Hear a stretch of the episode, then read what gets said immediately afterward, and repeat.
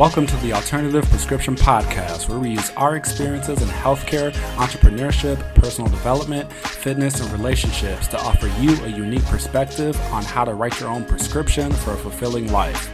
We hope that this podcast will be entertaining, thought provoking, educating, inspiring, and fun.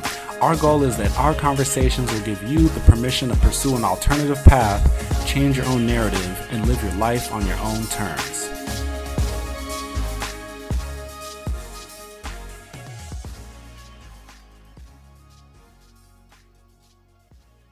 Welcome to the Alternative Prescription Podcast. Fantastic, man. Welcome back, guys. Man, we're in season three. It, it's hard to believe, but hey, here we are. I can't believe it. So, uh, so th- this season we're really going to discuss uh, masculinity, absolutely, and relationships.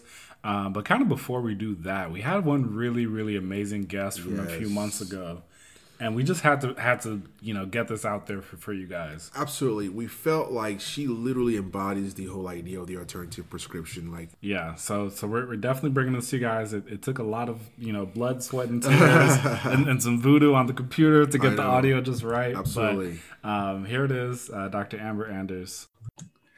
All right guys welcome back to the alternative prescription podcast. Welcome everybody yeah, we're, we're back with another great guest, um, a really unique guest. Uh, here we have Dr. Amber Anders, and she really has a, a non-traditional path. So, so here's someone who went to med school at Yale, but decided that she wasn't going to practice, and yeah. uh, she actually went into consulting after that uh, for a couple of years, and now now she's actually with, with the Gates Foundation. And what Dr. Loteh and I love so much about Amber's story is it's very in line with the goal and the mission of this podcast. You know, here's somebody who was on a path, you know, a few years in, decided, man, you know, this actually isn't what I, what I want to do. But she, you know, she had the audacity to change her path. And, you know, she didn't apologize. She didn't, um, you know, look for, for permission.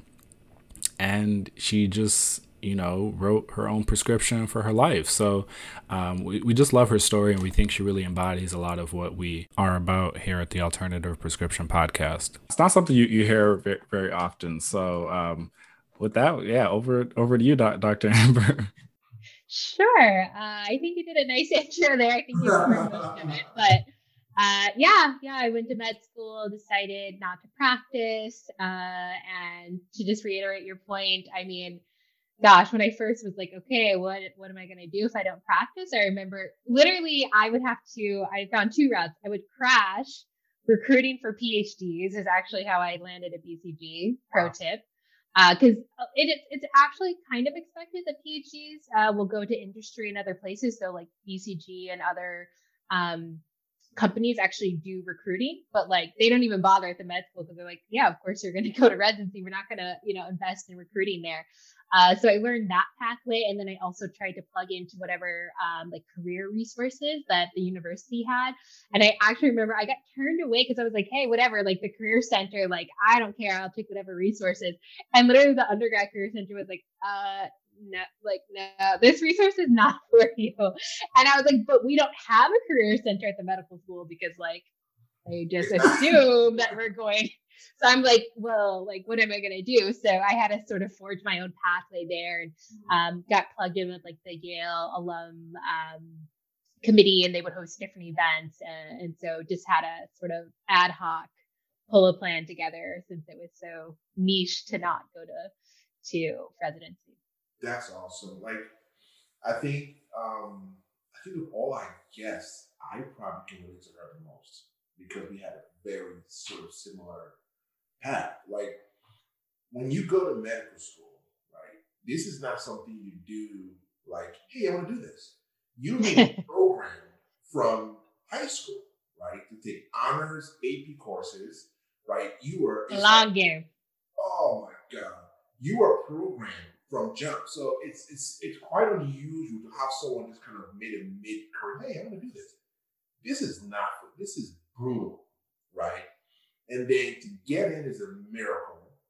Then you, then you got to survive it. And I tell people, I cannot explain to you what it feels like studying for 10 hours a day. It doesn't seem, doesn't sound real. It sounds crazy. And you don't think it's enough, right? and then you take the boards. I mean, some of us got you get some of you get the butt kicked. It's just tough.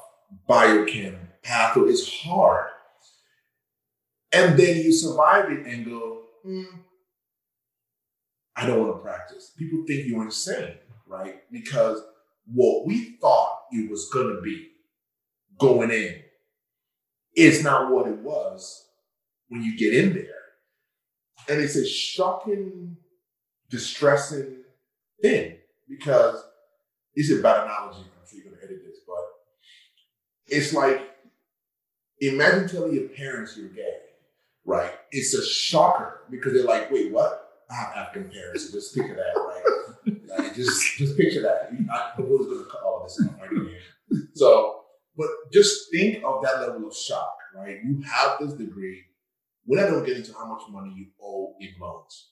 right? Like, we, that's a we can do a whole nother podcast. I don't want to demoralize anybody, right? Like, and, and, and, so you, and, a lot of people, right, don't get it right away. I didn't get into medical. I did a post back here, I did a master's program, and I went to, to the Caribbean for two years. I came out to Chicago and signed up to finish up. So a lot of people take these circuitous routes. You hear so many different stories, but no one ever says, "Hey, man, what if I want something different?" And um, you're all alone. Your friends think you're nuts. You've been working for this thing that's supposed to guarantee you this life. And you're like, what am I going to do? You know what I mean? And it's so I get it, man. The look she had on her face is the face, the look I had into the matrix and it's the abyss, and you're like, what the blast? Yeah. So I can go on forever. Yeah. But hop on, please. Yeah, I mean, maybe just take us through that journey of yes. just like like you're you're navigating this kind of alone, you're blazing your own trail, you're forging your own path. Like like what did that feel like? How did you deal with, you know, just navigating the whole thing? Yeah, I mean, honestly, people always ask, like, oh, how'd you make it through all these? And I honestly think, like, I attribute a lot of my success to just being very, like, resourceful. So, like, even at that point when I was like, okay, I don't want to practice, like, what am I like? What can I do? I just got really scrappy about it. And I think that just comes from my own like background. Um, but yeah, I think it's always important to sort of put my story into context because, um, you know, just as you were saying, like going to med school, it's not like, a, okay, next year I think I'm like, no, like this is like eight plus years in the making. Like if you didn't take AP bio senior year, then you like already off track, right? So like Right. I, I mean, you had to be so calculated. Like, I don't know if you remember you, Bolu, but like, I was like, I mean, I literally had like a full like GPA calculator down to like the 0.01 decimal. Like, okay, if I take this with four credits and get an A minus, or if I take this class with three credits and get a B minus, what is that? Like, I was like super calculated, uh, to the point of like a bit like I was that annoying, like neurotic, pre med, all of those things. Um, so checked, was just checking all the boxes. Um, and I think it's important to sort of like, you know, frame that with like, I was honestly like, I grew up in Ferguson, like first gen, parents never went to college. Like, so, you know, I was just like, hey, I'm like a smart kid that likes science, not really sure what I can do with that. But, um, you know, in therapy, because like everyone needs therapy, I was talking to my therapist the other day and I realized that because I didn't have those models at home, I actually relied strongly on societal uh, values of like status symbols and like, you know, um, and so, you know, I never had that sort of like, oh, like I have so many like immigrant friends who parents are like, oh, if you're not a doctor or lawyer, then like you ain't make. My expectation, like my parents are just like, look, as long as you graduate high school and you're like not a teen mom, like your mom, like that was it. Those are the only expectations for me. So I was like, by the time I got to college, I had exceeded all expectations already. So, so I really relied heavily on like I was like, I don't know, I probably saw some TV show, Cosby's, whatever. I was like, okay, path to success is a doctor, and it was very clear how to get there. It's like, okay, you know what you have to do.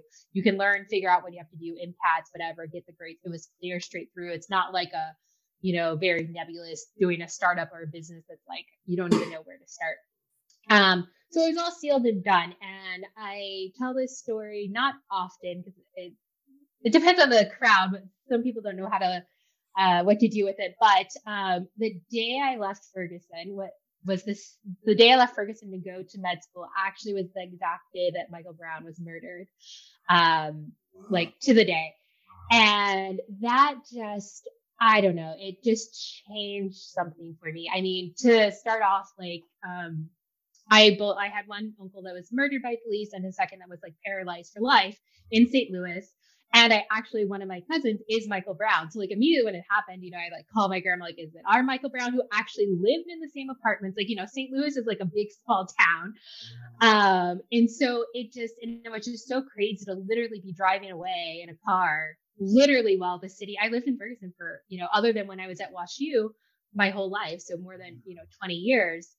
Um, so to like be leaving at that time felt so like, well, like, bye, good luck to y'all. I'm gonna be my ivory tower. And it just like did not sit well with me. And so just my whole entire med school experience was really taint, like tainted actually by that. And so um, you know, just being around a lot of the things they say about Yale, uh, unfortunately, are true, but you know, very privileged, entitled individuals it just something just was not sitting right. And I knew um, I, I knew the first two years, which is like your book years of when you're typically just in classrooms, but really once I started my clinicals and was seeing a lot of you know patients at the bedside that more resembled the folks that I would see at home in Ferguson.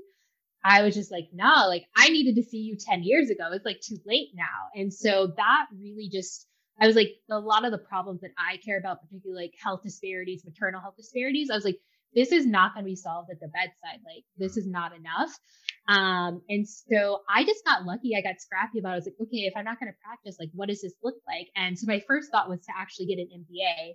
Um, and it's fairly easy to add on to the degree. So I reached out. I found I have he has to be like some unicorn because he's older. He happened to be a, a, friend's dad, but a black male who got his MD and MBA at Yale many years ago. So uh, reached out to him. Was like, hey, like I don't think I want to practice. I don't know what to do. What are your thoughts? And he was like, yeah, you you know the MBA could be good.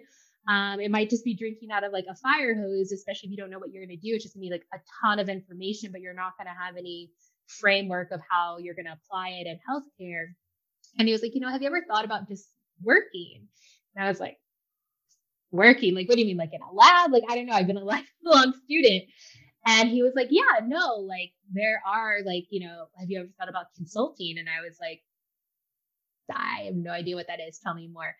And that's what planted the seed. He had spent time at the Boston Consulting Group, BCG, uh, after he finished his MBA.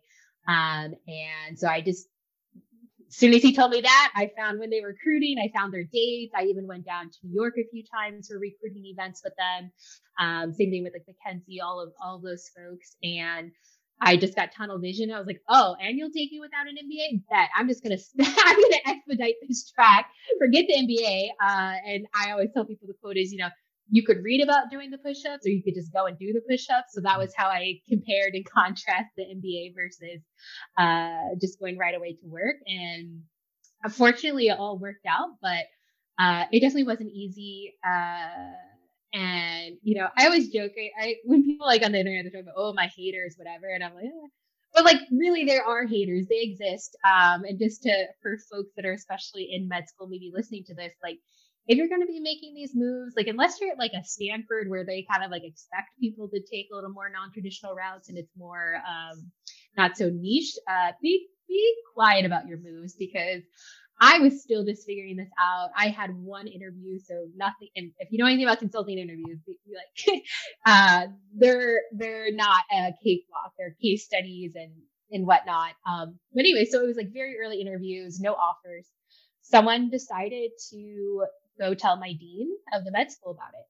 Which I mean, it's a very narrow list of suspects there happened to be two other folks that were interviewing at the same time. So it's like it had to be one of them too that told someone who told someone.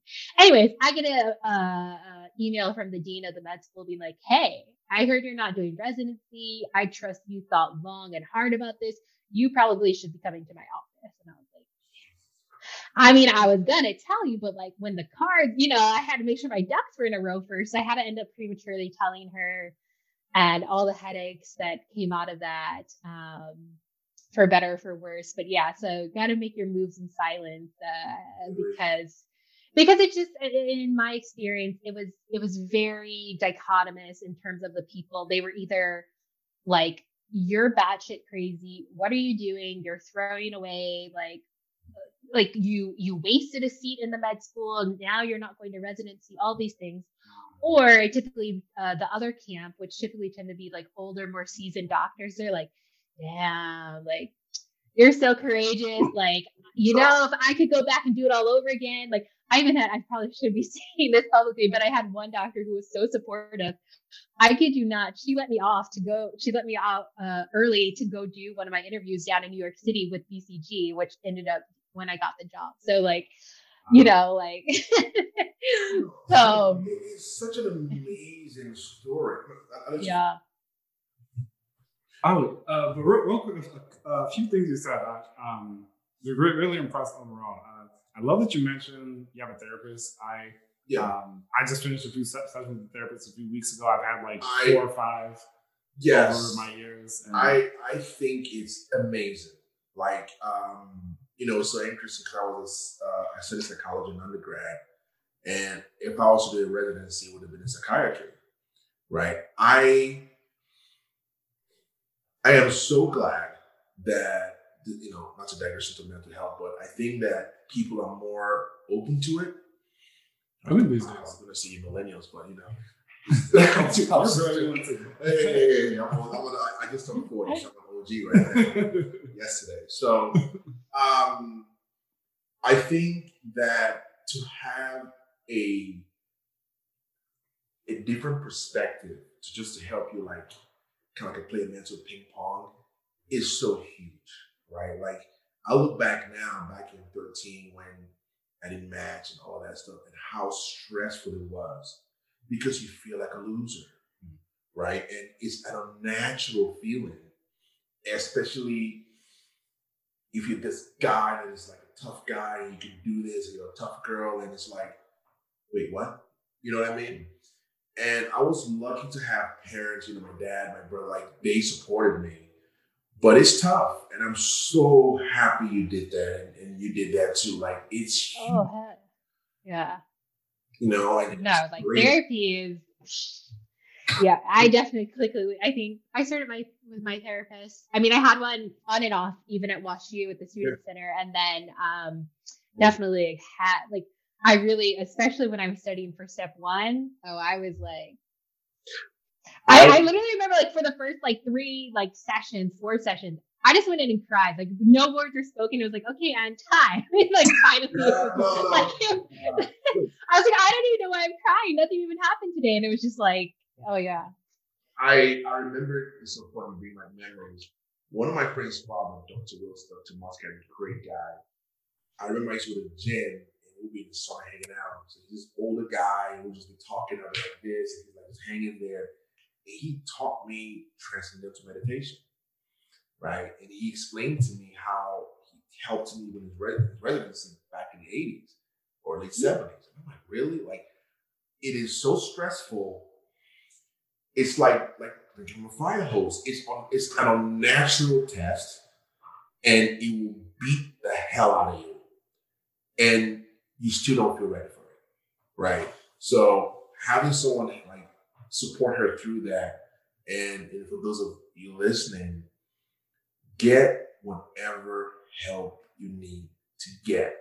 Like literally do whatever it takes to be able to function and be optimal capacity because it's just, I mean, to not do it is yeah. insane. No, it's true. I mean, if you don't if you don't get maintenance on your car, I mean, is, is your car somehow lesser because they have to go to the mechanic? Look, no. No, no. And like, look, they don't tell you this in day one, but like, suicide is an occupational hazard of you know for physicians. Like, no, no, no. It's, it, it's, it's real talk. Like, um, uh, my family friend just told me that a kid of you recommended suicide. It's a kid. Oh yeah. Like, yeah. It, and, and no one talks about this. Like, the stresses people face making these major life altering decisions and going through these challenges. And this horrific thing, I don't know how it was in your time.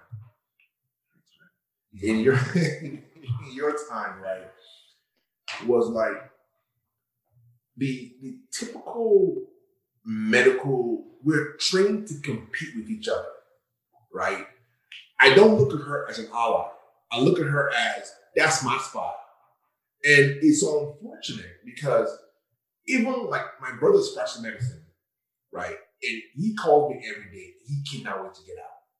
Like it's insane. Like a lot of my friends are like, this is crazy. You know what I mean? And they're like, dude, how do you do business? They're like, like put me on. And I'm like, wait, hold up. Me? I, like, like this is ridiculous. It's crazy, right? But it, it's uh, one of those things that um I look back and I just shake my head. But I think getting help, um, it's a life changer, man. It's a lifesaver. And, and, um, and trust me, it served me right. It really did to get through yeah. it. Yeah. That's, that's awesome. And I, I, think you made another great point about kind of keeping your moves under wraps, or, you know, yeah. not telling Yeah, nah, you gotta move. you gotta No, move really, in no, silence. Oh, I knew that was coming.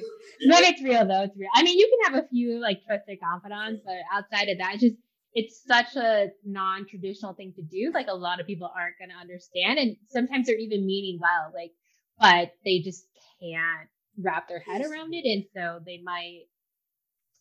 Yeah. And, and that's and what one of the things I, I like my natural reaction to that is belligerence, like you know, you know, but you have to understand they're limited in how they see things, right? Oh yeah. And, and, and you have to almost have compassion for them. Like and I read it in Buddhism, the idea of like having compassion is they don't see what you see.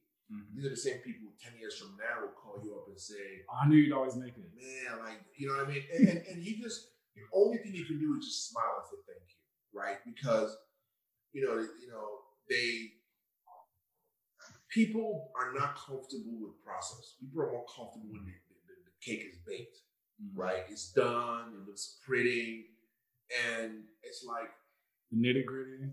they don't want to hear the nightmares. They don't want to hear the Mm. challenges. And I think what I love about this podcast is that we want to give a true accounting of what it is like to do what you do. You know, to become this. You know, how did you get here? Like, and if you in your life and you're doing a job and you don't like or you're just so scared, I think the biggest I always ask this question to all our guests: How do you manage your fears?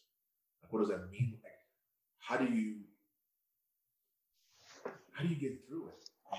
Yeah, but real quick before you tackle that, Yeah, um, I, I heard this really good quote, or um, forgot where I saw it, but it said, "Don't tell people your plan; show them your results." Yes. And I, I always kind of like like that idea Yeah. because you know, I mean, they might not see what you see. Like, let Okay.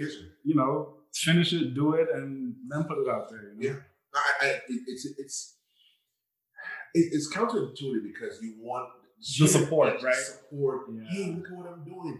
Mhm. You know, come cheer me on. Yeah. It's like no, Everyone, not everyone sees the world the way you do. Mhm. And Yeah. if you're Fortunate to have a very like Bolu has this idea of your board, right? Everyone should have a little board. Yeah. Right? Board of directors. Yeah. you know, people Yep. you trust. I mean, corporations have boards. Yeah. You know, and you run through your Decision. decisions, Major decision. intimate, and that, that could be not just professional, but your personal life. And they help guide you. And it's important to have that type crew. Absolutely. And I think that's incredibly, I mean, I don't want to, you know, make all minorities a monolith, but that's something that I, I think I learned probably early on at WashU. Like I stayed Dr. Fields' office, Dean Downey's office. Like they were sick of me by the time I graduated. Like, and I made them my board. I was like, okay, I want to do this. I want to do this. Like, um, and so I think that's incredibly important, especially if you don't necessarily come from a family or background where you sort of have um, those sort of exposures. And I think that in medicine, it was a little bit easier to do because the resources are there. Um, and so this is more on the business side of things. I find it a little bit harder to sort of um, find the folks that have, you know, when you're going through salary negotiations and you're talking about equity packages, I'm like, my parents certainly like I don't have like you know the parents that would even know the first thing about this, you know. Um, and so I think that it's been a little bit more challenging in the business side, but it it's just come, you know, just reinforces the point. It's so important to have folks that um, you know, have your best intentions in mind, but also can serve as sort of um, a resource for these, you know, big life questions, be it, are you going to forego residency or, you know, I'm not even going to lie. I thought about going back to residency. And so, you know, like you always have to have folks like, you know, or even transitioning from, you know, BCG to the Gates Foundation, like you, there's always going to be these big life decisions and you kind of need a board of folks that can sort of be, you know, your advisors, a board of advisors, um, and all of those stuff. It's so like it's so critical. Like these aren't things that you. I was telling Bolu the other day. I said, you know, man, if I had a kid, what I would tell this kid growing up, like the importance of social skills, right? The importance of asking for help, right? Getting a mentor, right? Getting someone who has been up the hill and said, hey, listen I might not know exactly what you're doing, but this is how you should think about it. Like, how do you think through stuff? No one ever tells you that. This is even weird. Even in medical school, honestly, how do you learn? Like, no one ever talks about that. Like, you're just supposed to just. And I, I was like, wait a minute. Figure it out. Yeah. And I'm thinking, wait, this is too much money to be pump faking. Like, we need to know how this is gonna work, right? Like, you know what I mean? And I'm studying the way I did in grade school. I'm cramming, writing notes. I'm like, this is not working, man. You understand? So like, no one. And you also, yeah, sorry, not to cut you off, but you also, I think, the longer I've been away from medicine, and just in light of a lot of things happening now, I'm able to like retrospectively look and honestly, like a lot of like medical education is hella racist. Like not even just in the content, that's a whole nother could be a whole nother podcast, but also just in the sort of um both in the classroom setting or like we were big into like the, you know, what do they call it? Case-based team learning. But it's like, yeah, it's simply like the white guy in the room that's speaking up. You know what I mean? It's like, you know, yeah, like, you know, they've gone to the Exeters and Choates of the world and they've been groomed to you know, have we call them the business world executive presence. I don't know what you call it in that space, but just have that sort of presence and convey that. And honestly, half the time they not even half, more than half the time the shit they be saying completely wrong, but they just speak it with that air of like yeah. white man confidence. And then you're like, but then you're looking like, nah, that ain't it. But like, you know. so you know i was really a, I was a shell of myself in med school. Like i was just kind of a zombie ghost like did the bare minimal to get through. And um and honestly wasn't it was not it was not easy being a minority at yale. Like you found your small group of folks to just get through but it it wasn't made for us and still ain't made for us. And so because a lot of these communities um it's it's how the way they do things, and they're not really thinking about. I mean, like, yeah. you, you, really are not their target audience. No, you're not a part of the calculation. You know and, and, again, mm. they don't maybe they don't mean it that way, but that's just experience. I mean, that's just the culture of it. That's the that's what that's the culture. Yeah. You know what I mean? And a minority, you kind of want to pick a right because you don't want to be the guy complaining. Yeah. And a lot of any other brother or sister coming up in here, right? And so you just kind of meal your way through it, grit your teeth, uh, you know, popping Xanax in the bathroom before test, right? I mean, it's legally prescribed. Uh, no, if you're gonna edit that part, no, but it's um, and it's it's fascinating. And again, we don't want to discourage people who want to go into the sciences. You know, like one of the things that like I don't practice medicine, but I still love science. Right? Yeah fascinates me, right? I still, um, just from, um, I guess, an ego mental point of view, that I was able to conquer something that seemed so, excuse me, impossible. I think that helped. But also, the skills you learn going through that, you can apply it to what you do. You know what I mean? And and um, no education is a waste. You know what I mean? Like when I see what I do now in real estate or my logistics company, I mean, I approach it like you're dealing like a case study. You know what I mean? It's dealing with a patient, you're encouraging, and you almost try to coerce them to do, to do it. And I'm like, damn, it's just familiar, right? But it's it's so cool and it's awesome seeing um, what you've been able to do. I think that's fantastic. I really do. I'm very impressed by it. Yeah, no, I've heard a, a, quote I've repeated a few times. It's never a waste of time to pursue anything you're drawn to. Yeah. So just this idea that whatever wherever you'll end up, you like what you'll use is is the things you've learned along yeah. your way. It might not be in the way that you learned it, but like it, it's all it's all a bigger part of the, the puzzle, but you don't always see how the pieces fit together. Yeah. You know, except just in hindsight. Yeah, no, that that's for sure. I think um, you know, something that I mean, even in present day that I struggle with is this sort of um, like I even remember in yeah, I was in undergrad, my good friend Kayla, um, she ended up doing her PhD at Harvard and is now at like IBM, but like this was like way before even like I think this was even before Instagram. Yeah, we were like, oh, we want to like create this like online network for like minorities in STEM, and like we the, and we were spending the summer at Yale together doing research, and then we like got some interviews with some folks down in New York. So we were like, oh, we're hopping on the train, we're gonna like set this up, and like we just had all these great moves, and then we got there, and it was you know some some professor like Latinx guy, and he was like, yeah, this is great that you all want to do this, but like you know, kind of he went the whole like put your life jacket on first or your life mask on first. And like y'all just need to like get into grad school and med school first and you know make careers and you know build your scientific career before you try to do any of this. And like so basically we're just like you know like establish yourself first before you try to like save anyone else. And i I don't think he was completely wrong on that, but I think it's always just such a balance of, you know, how much you try to you know save yourself first and then help others later versus like what can i do now in the present? And i think for me like my north star is always towards maternal health and mortality uh, here in the us for black mothers. Like that is like what my north star is and i think that um, i'm always trying to work towards that but it looks like right now like my biggest debate on my table is like you know what? Should i just like act like my goal actually is to like retire by the time 40 but aiming for 35 um and i literally just want to be like this sort of hippie like doula like all these things just like save all the black moms and babies like create a wellness village like all of that so i'm like honestly like i could just go work at one of these pharmas out here in the bay area make you know make my funds pay off these loans real quick and be out and then be able to like help all the people that i want to in a way that's not restricted.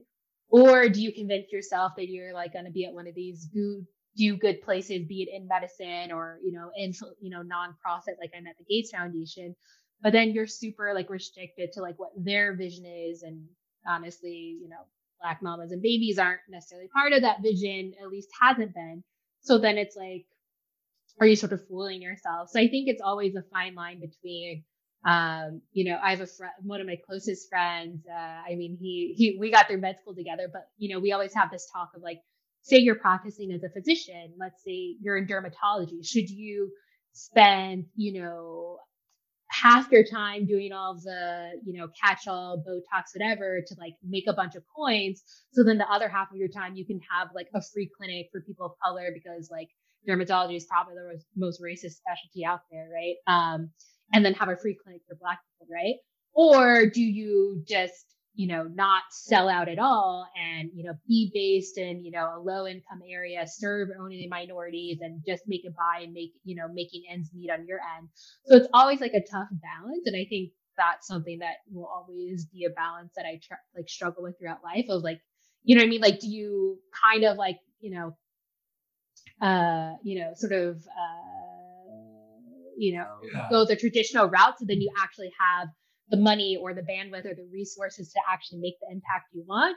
Or do you kind of try to bootstrap, grassroots it from the ground? But then I see so many minority folks that are doing that, be it a nonprofit or in medicine, and they're struggling. Like, and then it's like they're actually not able to help people as much as they want because they don't have the resources, the funds, the you know, even the insight, the networks, you know. So it's kind of a hard, it's a hard thing.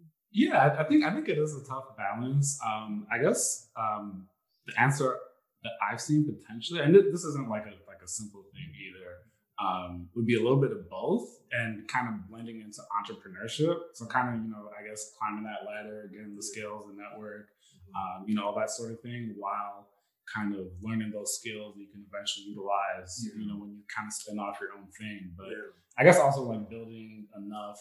Um, I guess capital or you know um, that sort of a thing. So yeah, I, so to pick it back, like I, I don't believe there's a right or wrong way, right? Like oh.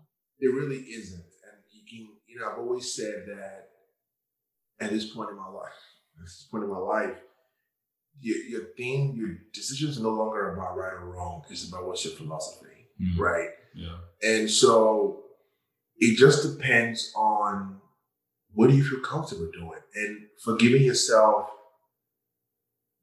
however, whatever way you, you land, right? Because ultimately your heart is in the right place. You want to help people, right? At the same time, you got student loans, you got a mortgage, you got kids, you got a wife, you got a husband, right? So these are not easy questions, and no one should ever make you feel like oh you did not wrong. No, yeah. no, no, no, no.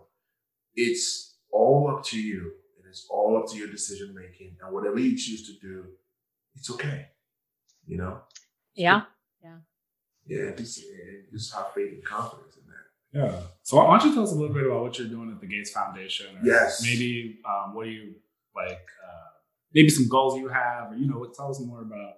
Um, yeah, yeah. So I think just as a bridge, so left med school, went to BCG, which was basically what I call like a working MBA for two years, and really learned there like all the things they don't teach you. So medicine, they teach you about all the art of healing and medicine uh, being at BCG and like an MBA, you actually learn like the economics of healthcare and healthcare as a business. Um, and so really enjoyed that. But um, subsequently, because women's health is so neglected, um, I rarely got to do any uh, client cases or projects related to women's health uh, specifically. And so I was really missing that piece of like, if I had stayed in medicine, I was going to do OB-GYN or even like family medicine with like an OB sort of lean. Um, and so I was really missing that aspect, but I knew I didn't, I wanted somewhere where I could actually take that skill set from BCG about being able to think strategically and, you know, build, you know, using frameworks and, you know, have a large scale impact. And so um, eventually landed on the Gates Foundation, where now I work primarily in maternal and fetal health. Mm-hmm. Um, and my team is focused um, in the upstream space, so uh, discover, drug discovery and device development.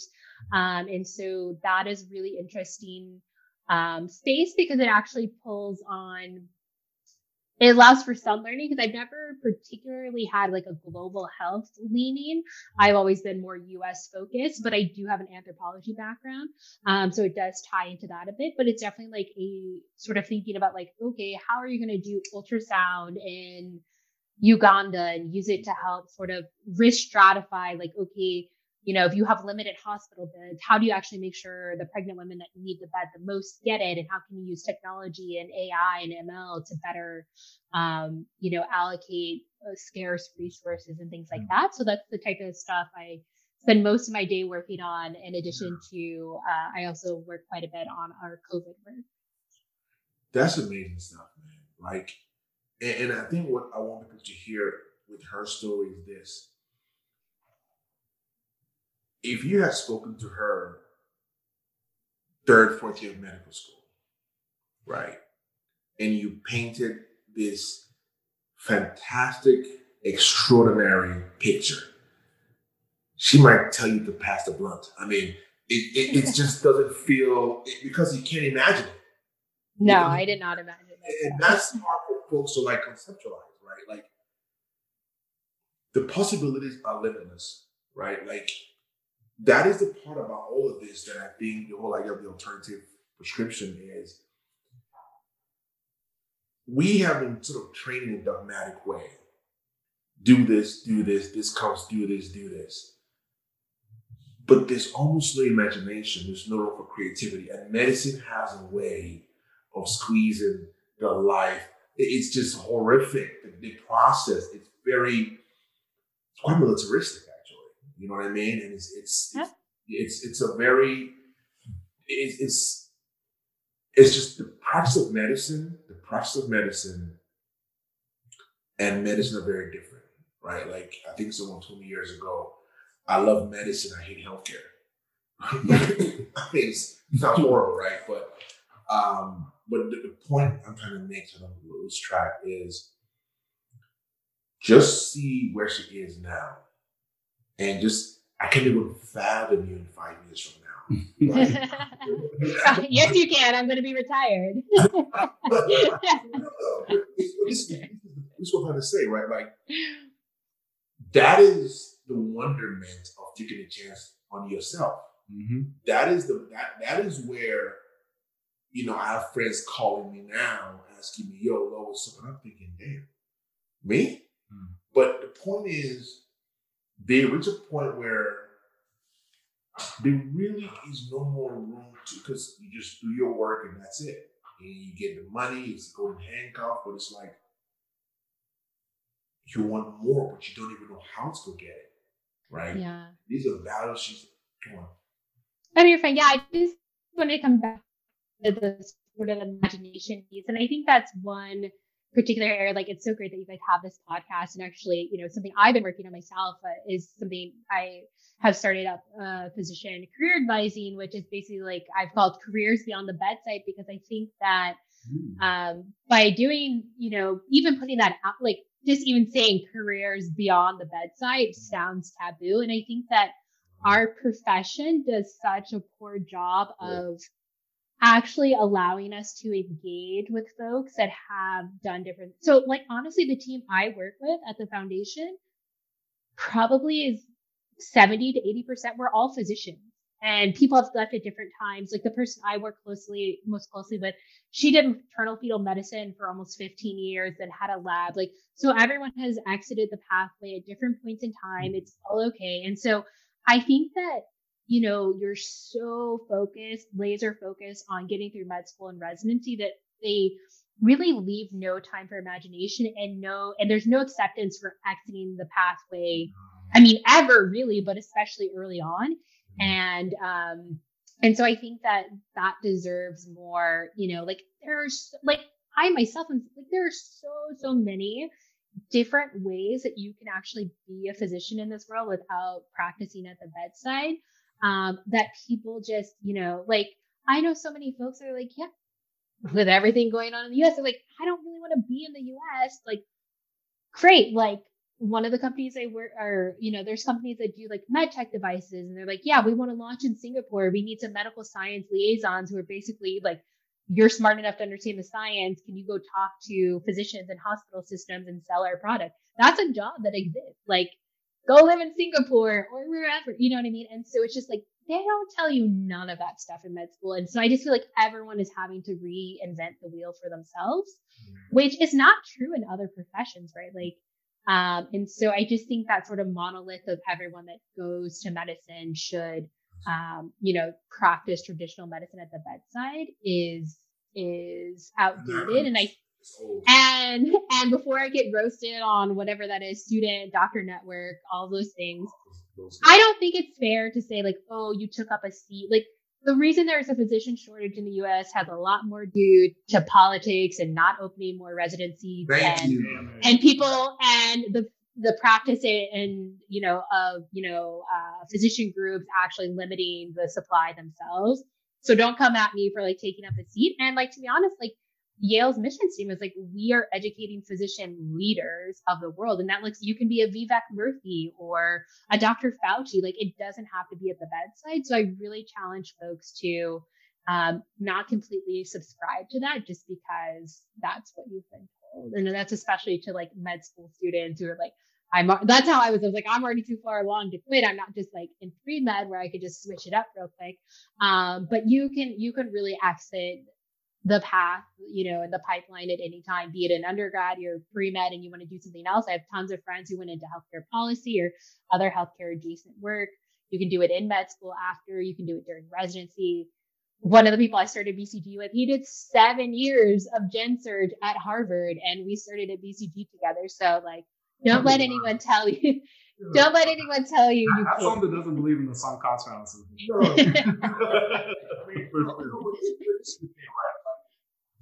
what she said about our community is so true. Like for people to say that, to the spot, like it's it's so frustrating because like I was one of those guys in medical school, like even in pre med. Most of my friends were in, in pre med. Most of my friends were out of pre med. They just and, and it's so because I was always in of like an outside, I'm like, this is some weird stuff. Like we, we don't look at it. I'm a social animal. I, I, I we all together can do great things. But if I look at you as an enemy or as a, it doesn't work that way. And life does not work that way. That's why in medicine today, we're in a mess because HMOs are taking over. Doctors don't have a say. You just you're just literally being wheeled around. And I, I have listen. My father is an oncologist and he's 70, he'll be 78, and he's still practicing. He will tell you, he, he literally told me, don't do this. This is an African dad who, you know, I live with my African parents. Oh, you must do be a doctor. Yeah. These guys like, nah, do business. You have an instinct for this. And I'm like, dude, I love you, man. Like, other people don't see things that way. So for those who say that, um, you're just ill-informed and you're actually behind the, the, the curve because the new thinking is quite different, right? People have the right to change your mind. It's yeah, okay. definitely. I mean, I, I was a pre-med once upon a time. um, That's how we actually, yeah. Yeah, no, but I think it's so important to um, just just to know that it doesn't really matter, you know, everyone else's opinion of what you're doing, right? Like imagine, like just imagine if Amber had, had listened to oh people, God. you know, early on, like, oh, you're crazy, what are you doing? Or you know, like like just imagine she had like you know betrayed herself, you know, and just kind of kept plugging along. You know, I mean, like she would have been one of those angry she, she one of those zombies. Yeah, you know? I would. I would have been a hella angry.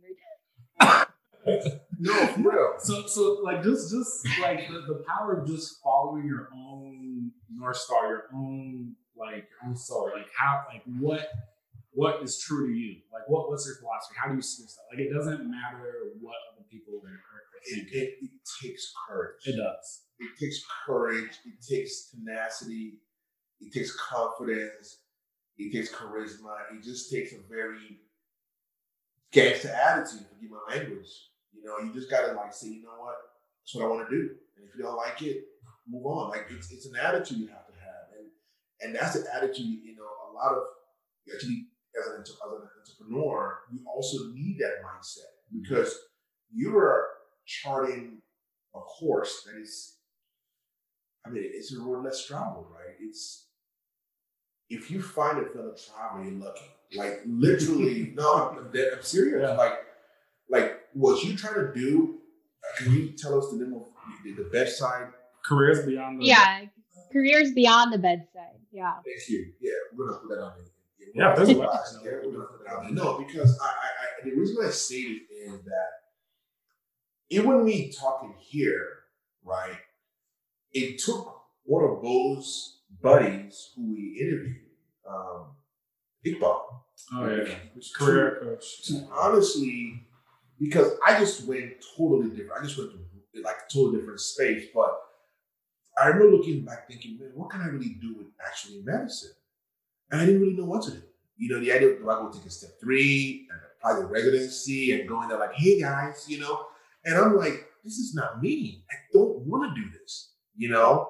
And I just to myself, so the fact, like, that's why I was so excited when he, I'm like, oh, this is a real person doing this. So, like, like literally, I, I mean, um, with your business, I would love to like hear about it in the future in terms of like, how do you guide people to this non-traditional path? What do you do next? Like, and how do you make that transition softer than yours, right? you know what I mean? Yeah.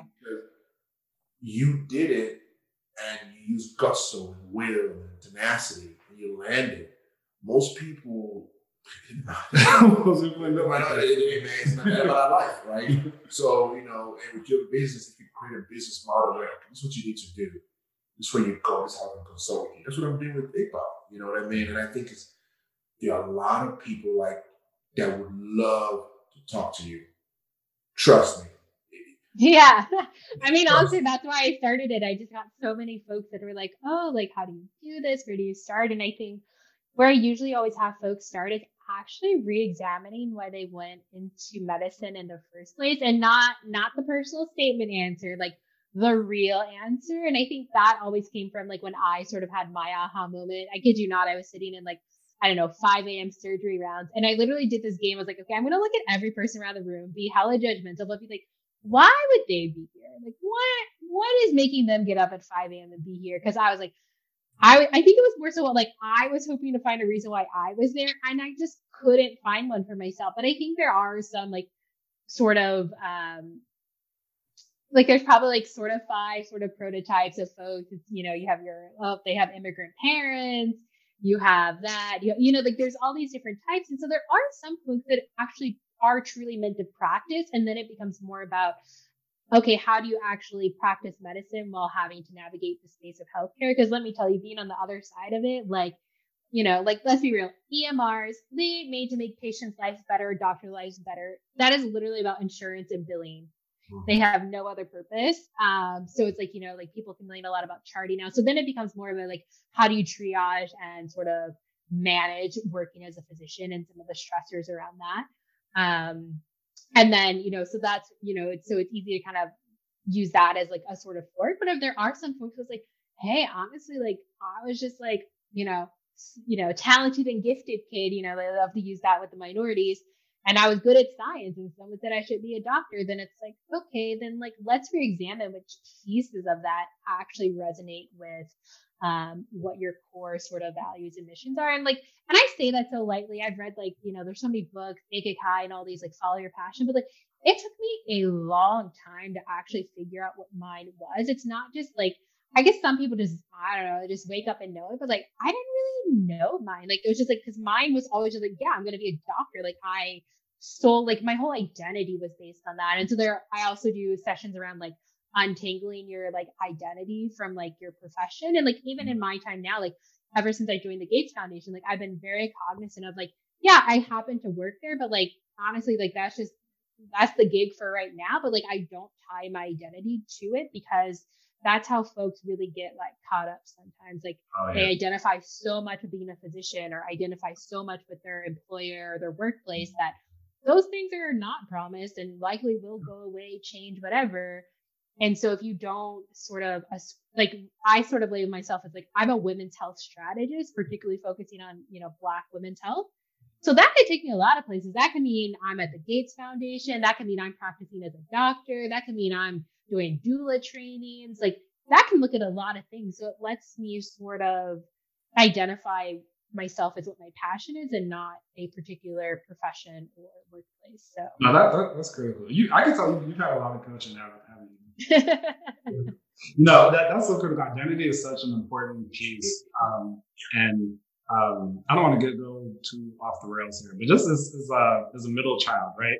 Um, I don't know. I guess maybe a little bit of a proverbial middle child. Uh, you know, different identity, whatever issues, but um, but just a few years back, I just remember grappling with it and just because um, I went through the same thing she kind of mentioned, like, oh, you know, you wrap your identity around these things that are so impermanent, they can change, they can, you know, they can just fall, fall apart, and then your identity is just wrecked, right? And then you're on depression, anxiety, like all these, all these different things, you know. So you have to figure out like who you are in terms of like the, the core of you, like your, your character, like what what is are your drivers, right? Not not just uh, something role based or oh I'm in this situation, so therefore no, like where are you no matter where you are? Like who are you? Sorry, no matter where you are, you know. So yeah. that's such a critical piece. No, no, it's it's so like you know, it's one of those things you train people to take care of people, but they're, they're not even really complete people yet, right? Like, and, and I think it takes you know, and it's kind of like it's unfortunate that it takes trauma for people to kind of do that introspection, right? Mm-hmm. It's kind of like the boxer that gets you know the body front of your knees, and you know, who am I in that moment? You know, not while you're chilling, having a drink with a cigar, right? life, life has to kind of come at you in kind of a brutal way for you to do this, but like it takes so much courage to ask these very hard questions. Like, like I made a joke earlier you know, I don't want to edit that one, but it's that it's, a, it's an identity issue. You know, this is who I am, not who I am. You know, and it's like, wait, oh my God, like my family members think of me this way. I think of myself this way. Will I make this much money? I'm like, I mean, you go through these crazy, crazy head games, and you know, if you're not fortunate to have a therapist to ask you these fundamental questions to help guide you, it is distressing, bro. I, I mean, I'm telling you, man, I went through a lot. And I was very lucky to have the family I had, but even that was tough because, you know, you look online and you see your peers and you go, oh my God, you know. And, and but it's like, wait a minute, but would I be happy with would I I mean, is that really me? Right? Is it just enough to wear the mask? You know, who are you? You know, like these and it's so wonderful to see someone like you, someone so young, go through that, you know, and I mean, the future is so bright. Yeah. So speaking of which, I'd love to hear, you know, I don't know. You don't have to reveal anything you know want to. Just like what, what do you see for like the future, the near future? Any projects? I don't know. Any kind of business ventures? Yes, I know she mentioned the Yeah, I'd love to hear. Yeah, yeah, um, yeah. My biggest thing now, especially around the whole like sort of identity piece, is like I'm really on this whole like gotta have your multiple streams of income, so like nothing can really shake you. Um, so I really would love to get to like a, away from just being so um, attached to a single nine to five. But I think sort of doing the kind of work I do, it's actually hard to get away from that. It's like how can you be like, oh, actually, I'm going to deprioritize getting COVID therapeutics to like, you know, you know, low and middle income countries or you know places. And so um, but I know that that's important for like the long run in terms of both my own personal sustainability, because we could do a whole nother podcast on like, subscribing to the capitalist machine. Like your body is not a machine. That's like my whole new like vibe of things. Mm-hmm. Um, but yeah, and so I think really like having different and multiple streams of revenue, be it from advising, and I'm also considering taking um, a position on a board for a startup for a women's health device. Mm-hmm. Um, so just different things like that. Um, just really diversifying that income. And so I think for me, it's I see it more as not like climbing a ladder or trying to have a certain financial status. I see it more as a means to an end where I can actually do the work that I want to do in the way that I want to do it. Um, and so um, that that's what's on the horizon. But um, you know, a lot of it's been put on hold or had to um, take a different shape with COVID happening. I was planning on doing doula training this year, which have started some online, but it's just not quite the same. Um, but that's something. And just for those who don't know, doula is basically like a birthing coach that uh, can be with the mother during birth in a non-medical uh, sort of role. But a lot of studies have come out to show that Black women that have doulas during their birth actually have better outcomes. And mm-hmm. so I really see, especially having the medical background and sort of being able to be that medical translator, that could actually be um, a place for me to hmm. stay close, actually, you know, get back to the bedside and stay close to it, but in a way that I don't have to resubscribe to the sort of healthcare capitalism. So, She's charting her own narrative yeah. where she's writing her own prescription, she's yeah. telling her own story. Yeah. You can almost see the pieces falling into place. You know what I'm saying? Like, yeah. and, and, and, and that's totally cool, right? Like, you don't have to know how to get there. You just have to be inspired. Life will give you the tools to get there. And I think that's what I learned years ago. Like, as long as it inspires you and you, you, you touch to move and inspire you, um, I took a course with the Landmark Forum, and they helped me help me think about things differently. Right? As um, long as you're inspired by it, you know. And so funny, like I had it in the podcast years ago. My boy was like, "Yo, you gotta do a podcast," and he took a lot. I'm like, "Yeah, right, whatever." and I I stumbled into Bolu, and you know, when it comes to tech, that's not my lane. So, um, you know, I uh, I think he mentioned it or something. Yeah, he was like, "Yeah, let's do it." So I'm thinking, like, you know, a lot of people, you know, talk what I call pump faking. Bolu comes in there like, "This is how we're gonna do it." I'm like, "Damn, he ain't playing." Oh, he wasn't right? joking. Like, he gets an app, figures out how to use this, and next to we record I'm like, "Oh shoot, it's working." But like, but the, the point is, it's irrelevant how you get there. What matters is your inspiration and and the fact that you know you want to do it your own way, and it's more fun that way. It's more exciting that way. You're more, you're more alive that way. And you're more alive. And let me tell you something. They envy you for distance. Mm-hmm. They do. They yeah. do. Trust me, they do. And when you start to blow up, know that that is a requirement. But they will all look back and say, "Oh, I went to school with her." Like, you know what I'm saying? Oh, yeah. Well, you didn't even fuck with me when I was at school with you, but okay.